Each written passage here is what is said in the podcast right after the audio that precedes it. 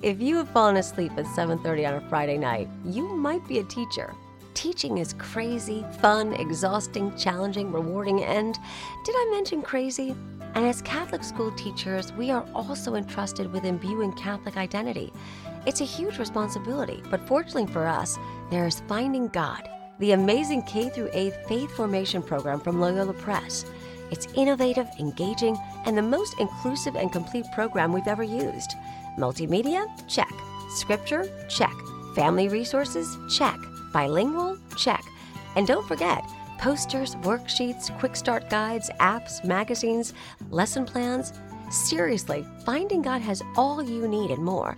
Pray about it. Visit findinggod.com and order a sample. Finding God might not help you stay awake later on a Friday night, but it will help you sleep better knowing you're helping guide kids toward a faith filled life.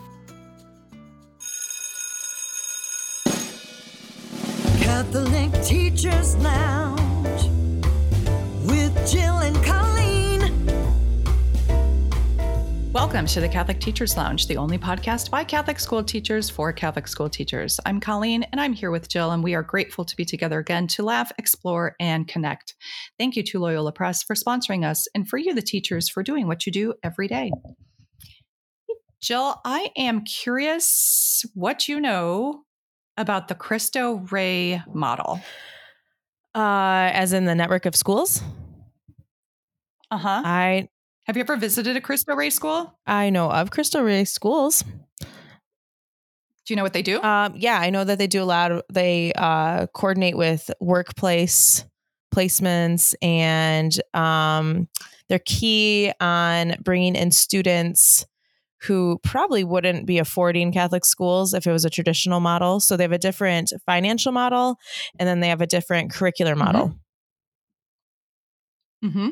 Yep. And um, yes, you're right. You're going to find these types of schools in locations where there are businesses Yes. to support the school. And that partnership is a financial support. And it's also the place where kids go to do work intern internships during the week. Yes.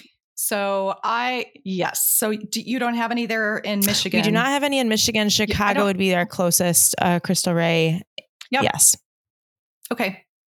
Okay. And um, here in Phoenix, we also do not, surprisingly, um, we do not have a Cristo Rey school in Phoenix, but I have visited Cristo Rey schools in other cities. Yes. So I have been blessed to be able to, um, I was on an accreditation team once for a Cristo Rey school in Indianapolis. I was recently visiting a Cristo Rey school in Texas. It's called Juan Diego Catholic School and it is in um, Austin, Texas. So let me tell you what I Okay. learned. I, I had the opportunity to walk around. I was visiting um, the classrooms and I was visiting uh, the personnel. So the personnel in a Cristo Rey school, you've got some different um, facets, you know, than than you have in a in a typical high school because the person there has to be a person there that is coordinating the relationships between the school and the businesses where the kids go to do their internships. And so uh, that's what I want to focus on today is the conversation that I had with Martha Vega and she's the director of the corporate internship program at this particular Cristo Rey school. And when I sat down with her to talk to her she was she was really uh, transparent about you know what her background is and you know she comes from a business background. Well you have a lot of people associated with cristo rey schools who come from a business background. That's kind of the model of the school is they're preparing kids to work in the Mhm. business world right?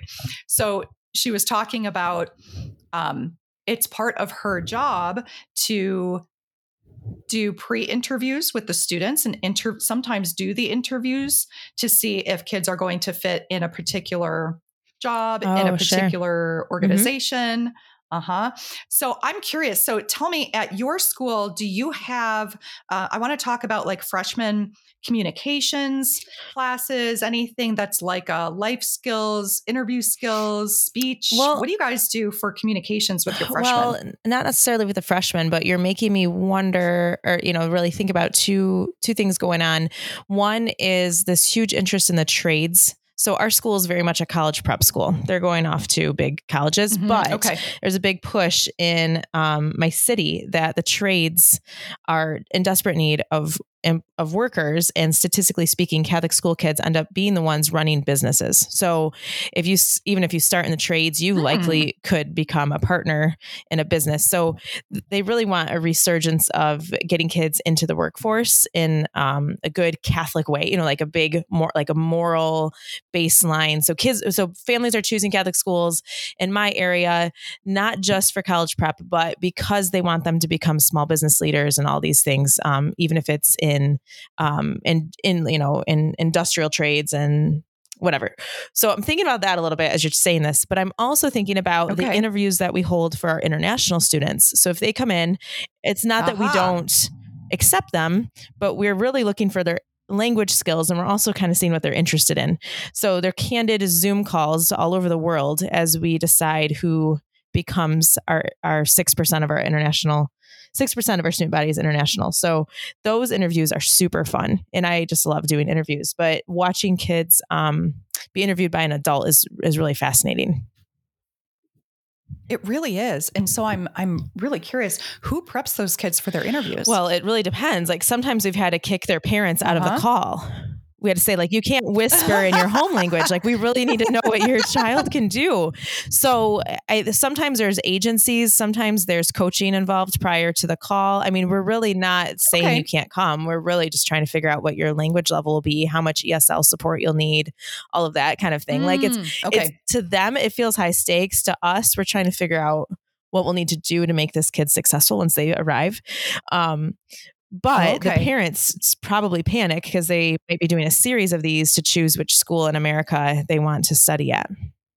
Ah, okay. Oh, mm-hmm. interesting. So that's a that's like a different perspective on why we would prep students for interviews. So in the Cristo Rey model, we're actually thinking about uh, starting when they come in as freshmen. They have to start interviewing mm, for positions I in that. these. Mm-hmm. Um, you know, there were many, many, many different companies that that Martha Vega had listed up on her um, on her board. So it's you know it could be medical field, it could be working at the um, diocesan office, it could you know it could be um, you know a, a, business, computer, you know whatever. So um, all of these different different things. And so I just remember when I was uh, when I was teaching a high school, there were a couple of high schools that I worked at where speech was a required mm-hmm. class. Mm-hmm.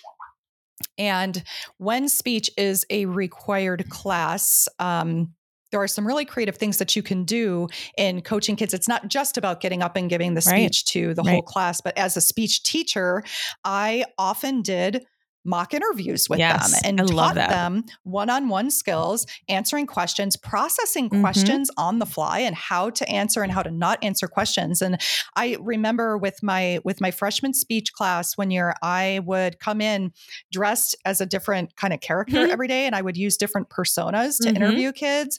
Um, some, you know, so it, it was, it, you kind of got to make it make it fun because it's kind of an intense uh, workshop yes. you know learning how to interview but that so it, you know in speaking with with martha vega that was one of my questions was how do you like what is the mechanism that's in place to prepare these kids for interviews? Because she's like you know i find myself i'm interviewing them but then i find myself wanting to also coach them right. through the interview. I'm like well the coaching can take place in another way. You just have to you know think through how you do that. And there are so many schools that have freshman seminar classes or they do have required speech classes or even business courses where part of the business course is you know learning professional demeanor mm-hmm. and part of that is you know how how you I guess how you interview, but also how you um, participate in business right. meetings. I, I can't right? remember if I said this on the podcast before, but part of my eighth grade exam was having them, they had to turn in their eighth grade exam was a resume, a cover letter,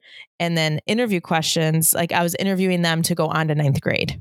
And so I did this very Ooh. extensively with my eighth graders for many, many years um, to send them off to the high school. And that was a fun process because although I couldn't live interview 90 kids or 120 kids, um, I did have them write out answers while we did some fishbowl the job interview moments. And they all said, We're way too young for this. And I said, Yeah, but my first job was between eighth and ninth grade. So you're really not like the mm-hmm. youngest of you, uh, you know, getting jobs are, are right now. So we did a lot of that. I forgot all about that. And I, I think I mentioned it on the podcast, but maybe Yeah. not.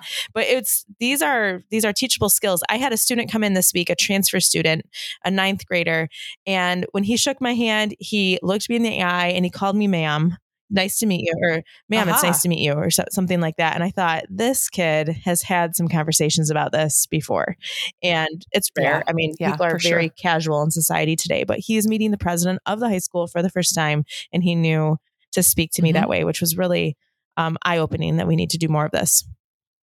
Ooh, well, shout out to whoever I know. coached Good job, him. Mom. He's got he's Yeah. got some skills going on there. So all right, that's awesome. Well, that that's a great way to to end the the podcast because that is the bell. So thank you so much for the energy boost as we love exploring your ideas and affirming your efforts. Keep the suggestions coming in and tune in to our next episode as we talk about more great ideas from fellow teachers. We will see you next time.